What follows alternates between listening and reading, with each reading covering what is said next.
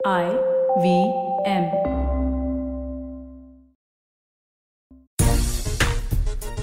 नमस्कार, खेल नीति पर आपका स्वागत है। मैं हूँ राजीव मिश्रा। दिन की शुरुआत एक बड़ी खबर के साथ और ये खबर आ रही है इंग्लैंड से, जहाँ पर दो भारतीय खिलाड़ी कोरोना पॉजिटिव पाए गए हैं। यह हालाँकि शुरुआती आरटीपीसीआर जो टेस्ट होता है, किसी भी कैंप के शुरू होने से पहले या जब टीमें इकट्ठा होती है वहाँ पर जो टेस्ट होता है, उसमें पहली रिपोर्ट ये आई है कि दो खिलाड़ी पॉजिटिव पाए गए हैं। अभी तक नाम का खुलासा नहीं हुआ है, लेकिन ये अपने आप में एक बड़ी खबर है, क्योंकि पंद्रह जुलाई से वहाँ पे कंडीशनिंग कैंप शुरू होना था डरहम में उसके बाद चेस्टर स्ट्रीट में दो प्रैक्टिस मैचेस भारतीय टीम को खेलने थे, लेकिन ये शुरुआत कम से कम हम कह सकते हैं इंग्लैंड टूर की अच्छी नहीं रही। हालाँकि इंग्लैंड टूर शुरू हो चुका था वर्ल्ड टेस्ट चैंपियनशिप से, लेकिन एक महीने के गैप के बाद अब खिलाड़ी जब इकट्ठा हुए तो ये शुरुआत कम से कम अच्छी नहीं मानी जा सकती। और जब हम ये शो शुरू कर रहे थे तो निखिल भाई ने ये खबर ब्रेक की थी और तो सवाल निखिल भाई से सबसे पहले ले लेते हैं। निखिल भाई, चेन्नई में है आप और लंदन की खबरें और इंग्लैंड की खबरें आपके पास पहले पहुँच जा रही है। और ये बताता है कि हमारे जो क्रिकेट एक्सपर्ट्स हैं कितनी बारीक नज़र बना के रखते हैं। क्रिकेट से जुड़ी खबरों को लेकर। थोड़ा सा शुरुआत अच्छी नहीं कहेंगे निखिल भाई इसको कैंप शुरू होते ही दो खिलाड़ी पॉजिटिव आ गए। राजीव भाई देखिए दुर्भाग्य की बात है दो खिलाड़ी जो है वो पॉजिटिव पाए गए अब क्योंकि अब उनके सिम्टम्स क्या हैं क्या सिम्टम्स नहीं ये भी खबर आ रही मैं आपको बता दूँ कि एक खिलाड़ी को तो बिल्कुल ही कोई सिम्टम्स नहीं है तो यही चर्चा हो रही है कि शायद कोई फॉल्स पॉजिटिव ना हो। अठारह तारीख को एक और टेस्ट होना है उसमें अगर वो नेगेटिव पाए जाएँगे तो फिर वो टीम को ज्वाइन कर सकते हैं। अब बहुत से देशों ने ये भी कहना स्टार्ट कर दिया अब इस पेंडेमिक को हम एक एंडेमिक एक फ्लू की तरह इस्तेमाल हम्म। करेंगे क्योंकि अगर सभी को दो दो वैक्सीन लग गए हैं हम बहुत से देश जो कह रहे हैं अब तो हम जो जितने दिन में केसेस होते हैं उनके भी नहीं घोषित करेंगे क्योंकि अब ज़िंदगी को आगे बढ़ाना बहुत ज़रूरी है हम समझ सकते हैं कि कितना गंभीर मामला चल रहा था पिछले साल दो साल में अब लेकिन क्योंकि वैक्सीनेशन चली आई है तो अब इसको थोड़ा सा पीछे धकेलना भी ज़रूरी है। और क्योंकि वर्ल्ड टेस्ट चैंपियनशिप के बाद कुछ समय था भारतीय खिलाड़ियों को थोड़ा सा बबल की ज़िंदगी से बाहर निकलना क्योंकि एक मानसिक तनाव रहता है। वहाँ पे फुटबॉल मैचेस हो रहे थे विम्बलडन हो रहा था और बीसीसीआई सेक्रेटरी ने चिट्ठी भी लिखी थी कि आप क्राउडेड प्लेसेस में जितनी कोशिश करिए ना जा पाए उतना बेहतर रहेगा।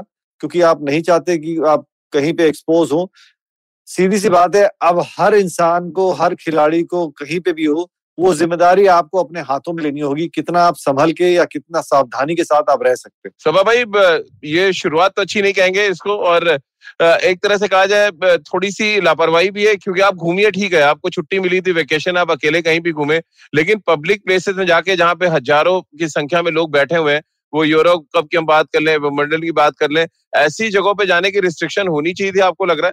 अब ये कहना यहाँ से तो कठिन है कि जब खिलाड़ियों को ये छुट्टी दी गई थी तो उनके साथ साथ किस प्रकार के गाइडलाइंस उनको दिए गए होंगे? तो मुझे पूरा यकीन है कि जो मेडिकल टीम है बीसीसीआई की या टीम मैनेजर की जो मेडिकल जो जो जो मेडिकल टीम है इंग्लैंड में, उन्होंने ज़रूर इस प्रकार की गाइडलाइंस दी होंगी।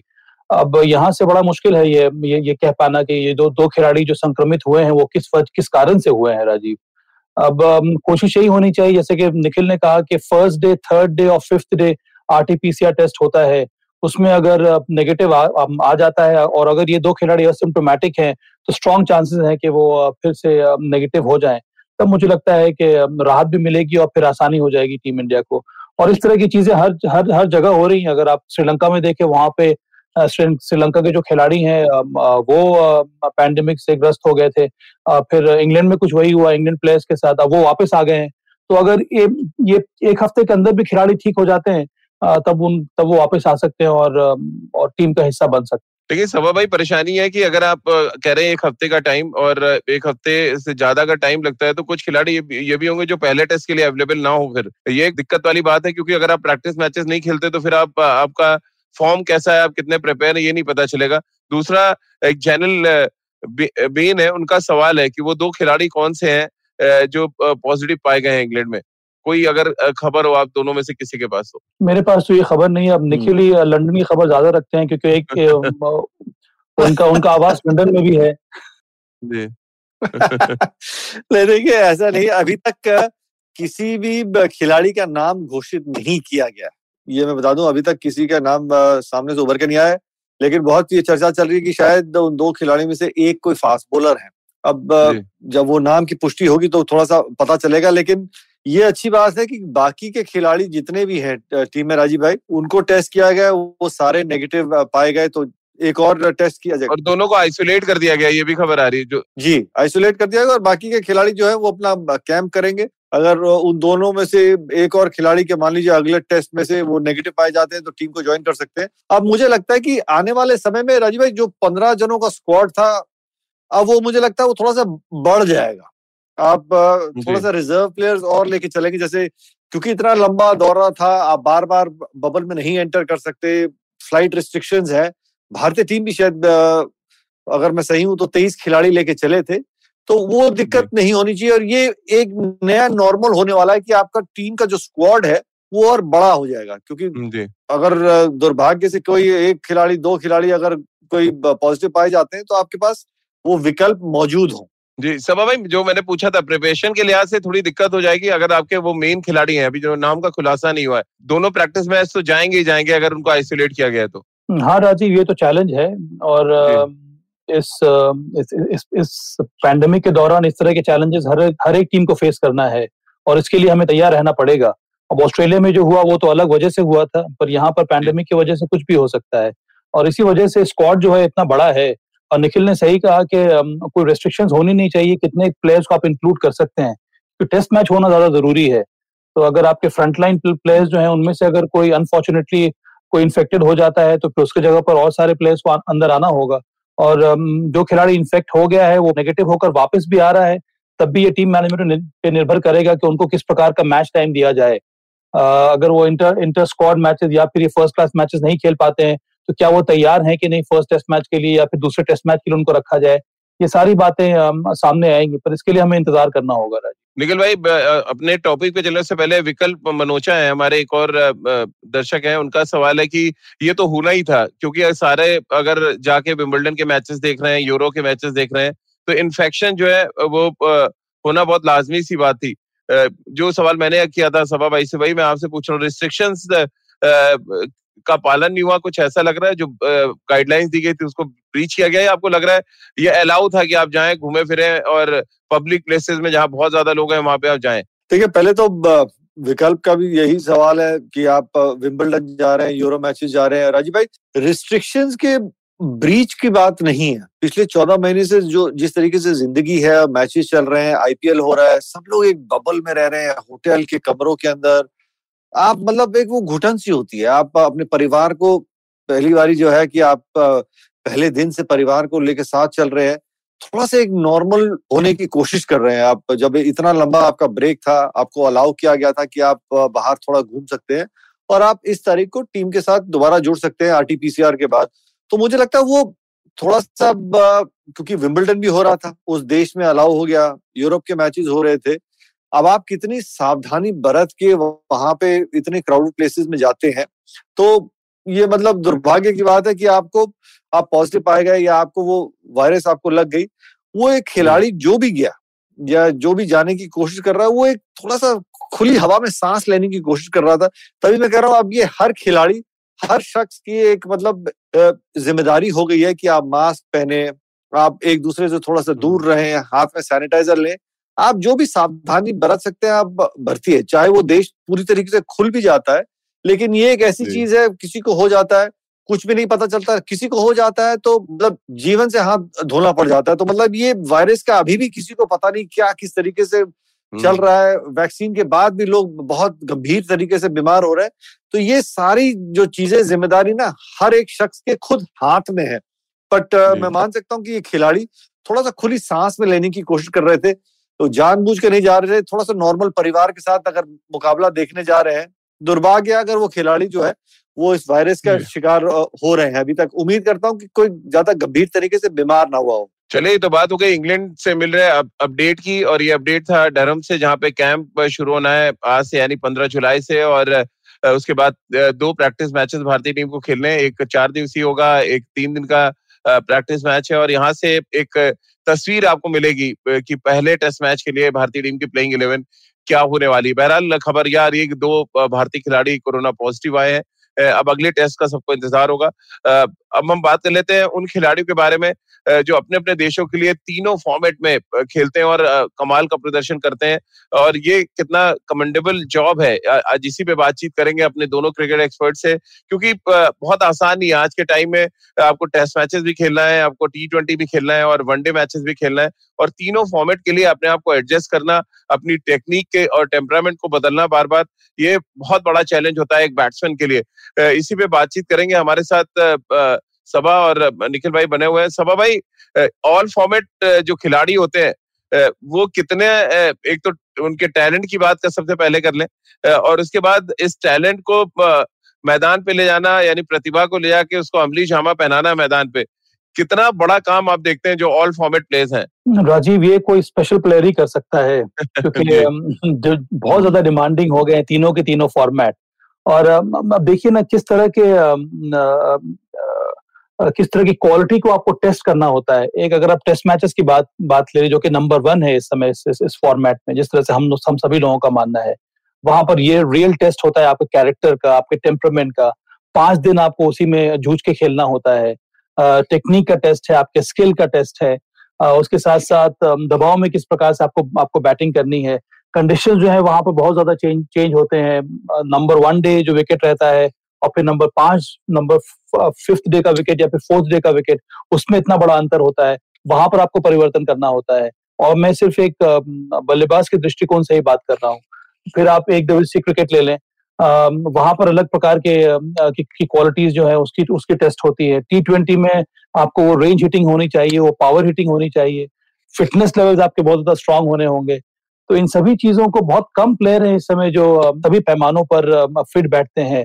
और इसीलिए मुझे लगता है कि धीरे धीरे और ज़्यादा कठिन होता जा रहा है। पर जो खिलाड़ी इसको अचीव कर लेता है, चाहे वो बल्लेबाज हो या फिर गेंदबाज क्यों ना हो या फिर विकेट कीपर ही क्यों ना हो उसके लिए तो भाई बहुत ज़्यादा ये क्रेडिटेबल अचीवमेंट है आज निखिल भाई, बतौर बल्लेबाज तो सभा भाई ने बता दिया कि बहुत ही चैलेंजिंग काम है और इस चैलेंज पे खड़े उतरना और बहुत कम ही खिलाड़ी ऐसा कर पा रहे हैं मॉडर्न क्रिकेट में। एज अ बॉलर आप किस तरह से देखते हैं? जो बॉलर्स हैं, जो ऑल फॉर्मेट में खेलते हैं और परफॉर्म करते हैं और उनके जो कहते हैं निरंतरता है उनके परफॉर्मेंस में।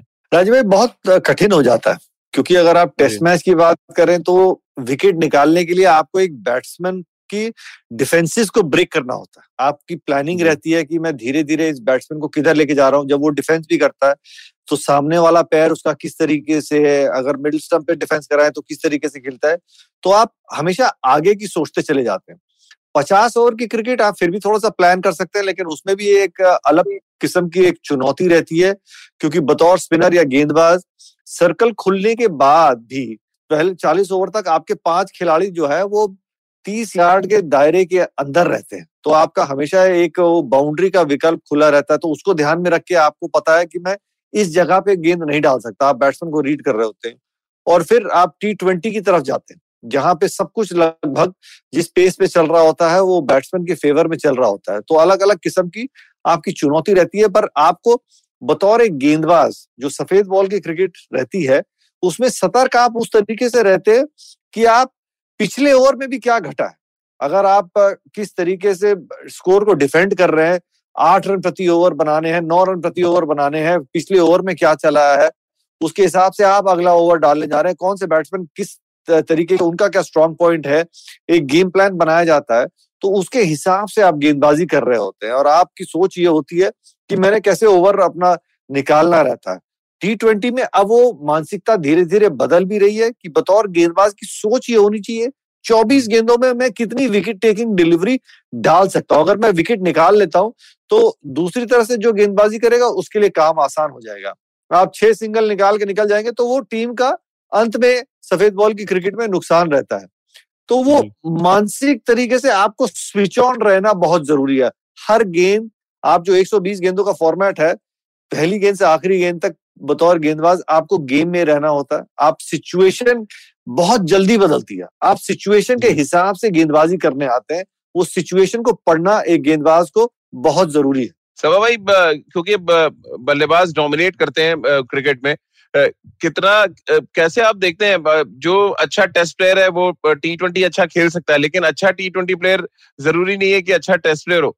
ठीक उसी तरह से वनडे क्रिकेट की हम बात कर लें, बहुत से बैट्समैन ऐसे रहे हैं पिछले कुछ सालों में, जो वनडे में बहुत कमाल थे, लेकिन टी ट्वेंटी में अच्छा प्रदर्शन नहीं कर पाते थे। और आज के दौर में अगर हम जाएँ तो गिनती के कुछ बैट्समैन ऐसे हैं जो तीनों फॉर्मेट में बहुत ही समान अधिकार के साथ बल्लेबाजी करते हैं। ये टेक्निक में बदलाव करना तब बहुत ज़रूरी हो जाता है जो ऑल फॉर्मेट खेलते हैं। या आप आप किस सोच के साथ मैदान पर उतर रहे हैं वो बहुत इंपॉर्टेंट हो जाता है जब आप ऑल फॉर्मेट प्लेयर हो जाते हैं। आ, मेरे विचार में राज़ी बहुत ज़रूरी है कि आपकी बेस सॉलिड होनी चाहिए। आ, इसका मतलब यही कि अगर आपकी टेक्निक सॉलिड है तब आप तीनों फॉर्मेट खेल सकते हैं एक बल्लेबाज के रूप में। आ, क्योंकि अगर आपके आपकी टेक्निक आपके स्किल्स जो हैं एक बल्लेबाज के के लिए अगर आप सही नहीं है वहाँ पर अगर कमियाँ हैं तो सबसे पहले वो एक्सप्लॉयट हो जाएँगी आपकी टेस्ट मैचेस में। इसीलिए आपकी सॉलिड स्किल्स होना बहुत ज़रूरी है सॉलिड टेक्निक होना बहुत ज़रूरी है टेस्ट मैचेस में अच्छा प्रदर्शन करने के लिए। अगर आपने एक बार टेस्ट मैच में अपना बेस सॉलिड कर लिया है, इसका मतलब है कि आपकी तकनीक सही है, इसका मतलब ये भी है कि आपका टेम्परमेंट सही है, फिर वहाँ पर अगर आपको वनडे फॉर्मेट खेलना है और टी ट्वेंटी खेलना है तो फिर आपको वो जो माइंडसेट में है, वहाँ पर परिवर्तन लाना होगा। कि मुझे एग्रेसिव बैटिंग करनी है। मेरे पास जो रेंज ऑफ़ शॉट्स हैं, उसको मुझे और और बढ़ाना है, उसमें और ज़्यादा विकास लाना है। अगर मेरा, मेरी मेरी टेक्निक सही है तब मैं और इम्प्रोवाइज करने के बारे में सोच सकता हूँ, मैं और इनोवेटिव शॉट्स लगा सकता हूँ। इसीलिए बहुत ज़रूरी है कि हर एक खिलाड़ी अपने तकनीक के ऊपर काम करे। वनडे और टी ट्वेंटी में, उसी में आपको और ज़्यादा एडिशनल शॉट्स लाने की ज़रूरत है। पर अंत में मुझे लगता है कि बल्लेबाज के लिए वनडे क्रिकेट और और टेस्ट मैचेस में मुझे कुछ हद तक, जहाँ तक प्रिपरेशन की अगर हम बात करें तो बैटिंग मुझे थोड़ी बहुत सिमिलैरिटी नज़र आती है। क्योंकि वो फॉर्मेट थोड़ा बड़ा है, पचास ओवर है, तीन सौ गेंदे हैं आपके पास। वहाँ पर भी कई बार अगर आप नई बॉल से खेल रहे हैं तो वहाँ पर भी स्लिप लगाई जाती है। अगर प्रेशर आ जाए तो स्पिनर भी आपके लिए कुछ क्लोजिंग फीटर्स लगा देता है। वहाँ पर थोड़ी बहुत आपकी तैयारी होनी, थोड़ा बहुत आपका टेस्ट होता है आपके टेम्परमेंट का भी। पर टी ट्वेंटी में इस तरह की बातें होती नहीं है। तो मुझे लगता है कि बहुत ज़्यादा निर्भर करता है आपके माइंडसेट के ऊपर कि आप किस तरह से इम्प्रूव कर रहे हैं अपने अपने टेम्परमेंट को टेस्ट मैचेस में में शानदार प्रदर्शन करने के लिए। T twenty and one day cricket is absolutely different वहाँ पर अगर ऐसा कई सारे आप जैसे कि आपने कहा कई सारे ऐसे बल्लेबाज जो वनडे क्रिकेट में अच्छा खेलते हैं मुझे लगता है कि उनकी टेक्निक सही होती है पर टेम्परमेंट में वो वो, वो मार खा जाते हैं। और इसी वजह से वो टेस्ट मैच में अच्छा नहीं कर पाते निखिल भाई ध्रुव गर्ग का एक सवाल है कि टी ट्वेंटी क्रिकेट इतना इवॉल्व हो चुकी है कि अब टेस्ट जो टेस्ट प्लेयर्स हैं उनको टी ट्वेंटी में अब एक तरह से आउटडेटेड माना जाता है। कुछ ऐसे हैं खिलाड़ी। क्या आप इस सवाल से सहमत हैं?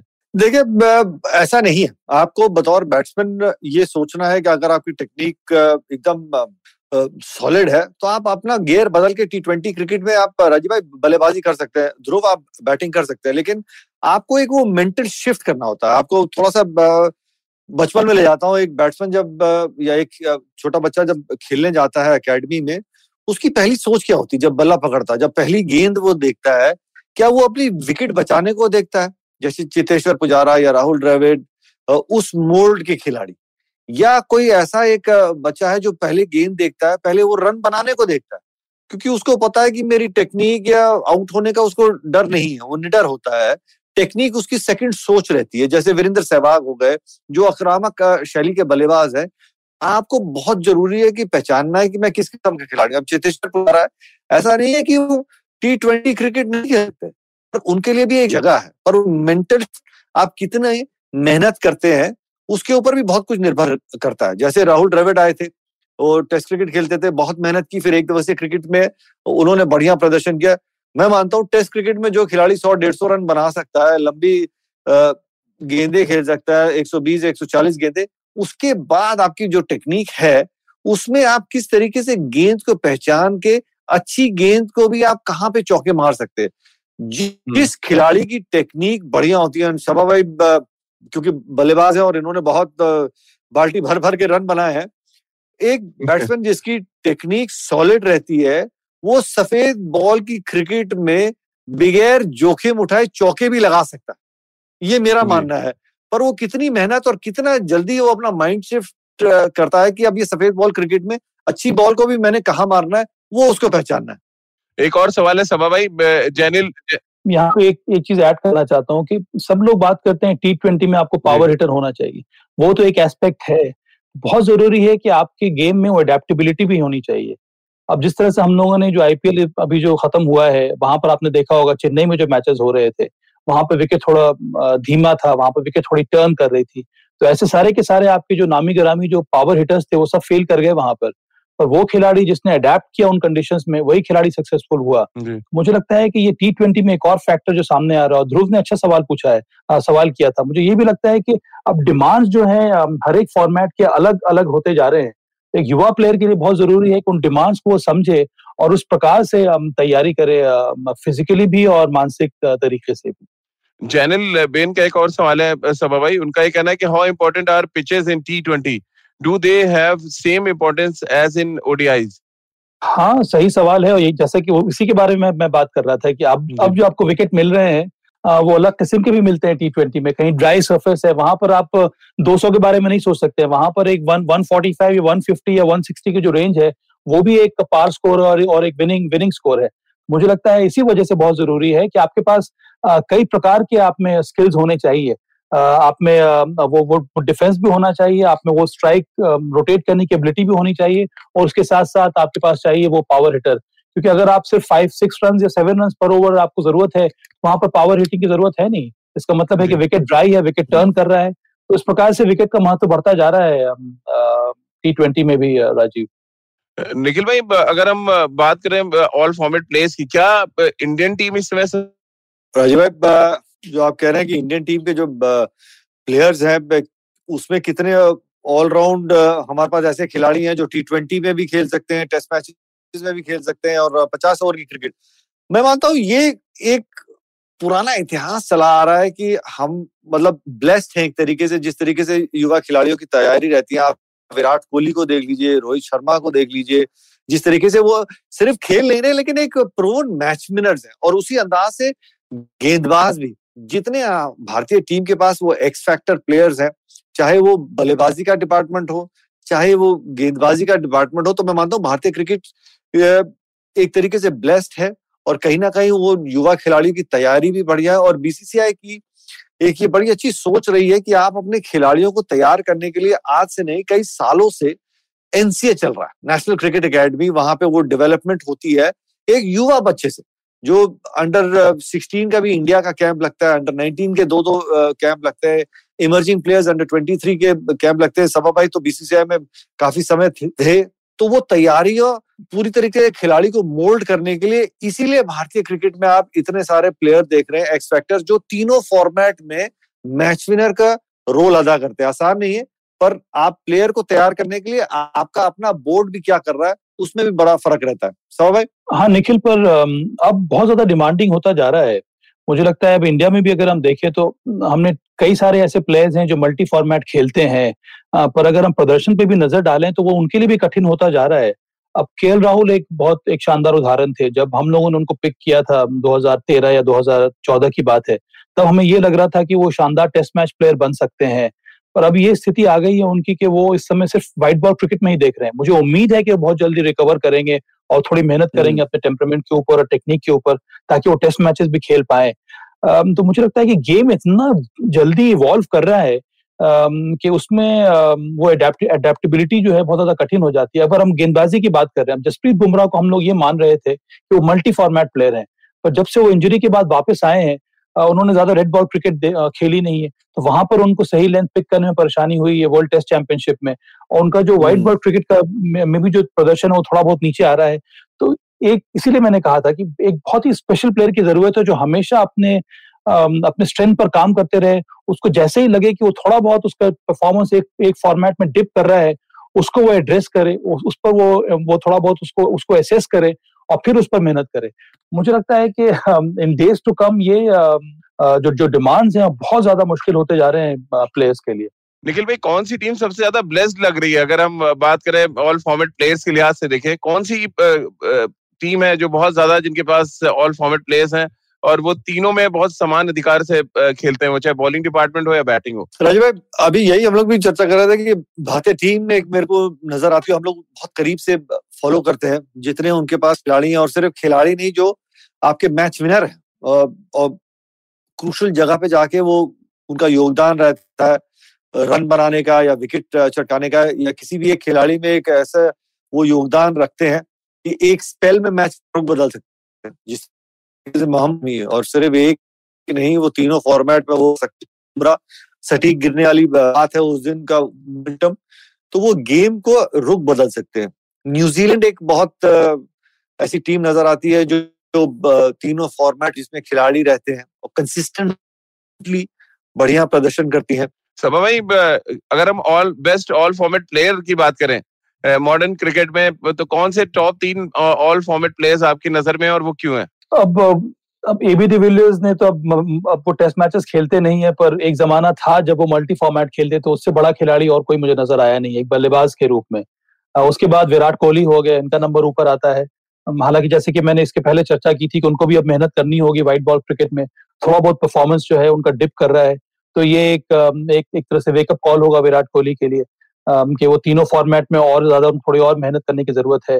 अब ये दो जो बल्लेबाज हैं, केन विलियमसन एक और प्लेयर हैं जो कन्वेंशनल क्रिकेट खेल के भी वो तीनों फॉर्मेट में उनका प्रदर्शन काफ़ी अच्छा रहा है। तो ये बल्लेबाजी में डेविड वार्नर एक और खिलाड़ी हैं। तो ये मुझे लगता है कि ये चार पाँच प्लेयर्स हैं जो मेरे विचार में मल्टी फॉर्मेट में शानदार प्रदर्शन करते हैं, खुलकर बैटिंग करते हैं और उनको किसी भी सिचुएशन में आप डाल दीजिए, वहाँ से आपको उम्मीद होगी कि ये मैच विनिंग परफॉर्मेंस ज़रूर लाकर दिखाएँगे अपनी टीम के लिए। भाई, दो खिलाड़ी ऐसे जो दो फॉर्मेट में राज करते हैं, लेकिन तीसरा फॉर्मेट में वो अप टू द मार्क नहीं है। बात स्टीव स्मिथ और जो रूट की अगर करें तो आपको लगता है दोनों टेस्ट मैचेस और वनडे में तो बेहद शानदार बल्लेबाजी करते हैं।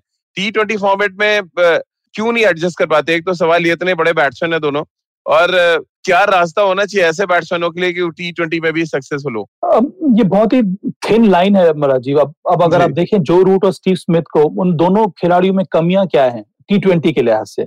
कमी सबसे बड़ी यही है कि वो पावर हिटर नहीं है। हम्म। पावर हिटर वो एबिलिटी छक्का मारने की एबिलिटी होना बहुत ज़रूरी है। उसके साथ साथ जैसे कि हम लोगों ने बातें की हैं तकनीक भी चाहिए वो स्किल सेट भी चाहिए वो सारी सारी चीज़ें ज़रूरत है। पर अंत में टी ट्वेंटी के लिए जब आप बैटिंग कर रहे हैं और और जब रन आस्किंग रन रेट है पंद्रह का तो वहाँ पर आप बाउंड्री से भी काम नहीं चलेगा आपको छक्का तो लगाना ही होगा तो वो एबिलिटी आपको चाहिए। तो अब इस उम्र में आ गए हैं दोनों स्टीव स्मिथ और और जो रूट यहाँ से अगर वो डेवलप करना भी चाहें अपनी अपनी रेंज हिटिंग को या पावर हिटिंग को तो वो कर पाना इस उम्र में मुझे लगता है बहुत ज़्यादा कठिन है। इसी वजह से मुझे लगता है कि थोड़ा बहुत उनको इन दोनों को संघर्ष करना पड़ता है टी ट्वेंटी में। इसीलिए कई सारी टीमें ये नहीं समझ पाती हैं कि उनको किस जगह पर खिलाया जाए। क्या वो ओपन करें? ओपन। करने में क्या वो जो जो जो छह ओवर का जो पावर प्ले होता है उसको वो ठीक प्रकार से इस्तेमाल कर सकते कि नहीं? मिडिल ओवर में आजकल जिस तरह से स्ट्रैटेजी बन रही है अब कोई भी धीमे गति के ओवर्स होते नहीं है। आपको एक्सेलरेट करते ही होना होता है। मुझे लगता है कि इसी इन्हीं सब कारणों की वजह से इन दोनों को उतनी ज़्यादा सफलता मिली नहीं है टी ट्वेंटी निखिल भाई रोहित शर्मा को आप all time best three format मानते हैं या नहीं? देखिए जिस तरीके से वो मुकाबले जिताते हैं क्योंकि हम लोगों की आँखों के सामने हो रहा है और टी ट्वेंटी भी हम लोगों की आँखों के सामने हुआ है। मैं उनको बिल्कुल वहाँ टॉप टू या टॉप थ्री में मानता हूँ राजीव भाई जिस तरीके से वो मुकाबले जिताते हैं। एकमात्र बल्लेबाज जिन्होंने 300 गेंदों के फॉर्मेट में दोहरे शतक लगाए हैं। जब वो खड़े होते हैं टी ट्वेंटी में आपको एक तरफा मुकाबला जिता देते हैं। और मज़े की बात है जब वो बल्लेबाजी करते हैं जो उनके साथ में बल्लेबाजी कर रहा होता है तो उनके लिए भी काम आसान हो जाता है।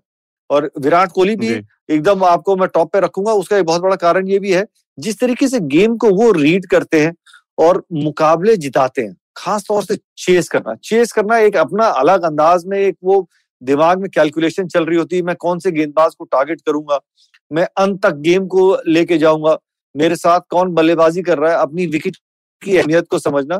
तो ये दो चैंपियन ऐसे खिलाड़ी हैं भारतीय टीम के पास जो लगभग सफ़ेद बॉल क्रिकेट के ऑल टाइम है। नहीं मैं ये कह रहा था कि रोहित के बारे में जो निखिल ने बात की है आ, मुझे ये लगता है कि रोहित के टेस्ट में प्रूव करना है विशेष करके सेना कंट्रीज़ में निखिल।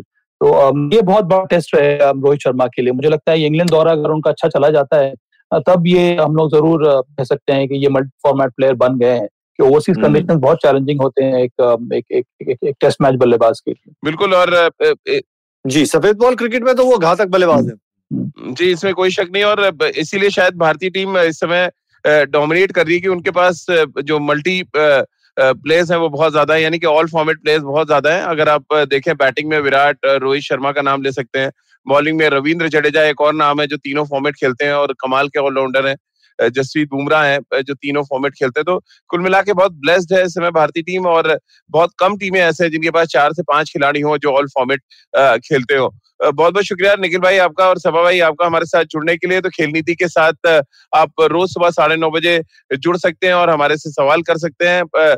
और आईवीएम के फेसबुक पेज पर और आईवीएम के यूट्यूब चैनल पर आप हमारे साथ जुड़ सकते हैं। आप मेरे साथ भी जुड़ सकते हैं, अपना सवाल भेज सकते हैं। At the rate Rajiv Mishra, मेरा ट्विटर हैंडल है। इसके अलावा खेल नीति का हर एपिसोड आप रोज सुन सकते हैं आई वी एम ऐप पर I V M podcast dot com पर। Gaana Spotify Saavn Google podcast या अन्य I V M podcasting network पर। आप सभी का बहुत बहुत शुक्रिया हमारे साथ जुड़ने के लिए।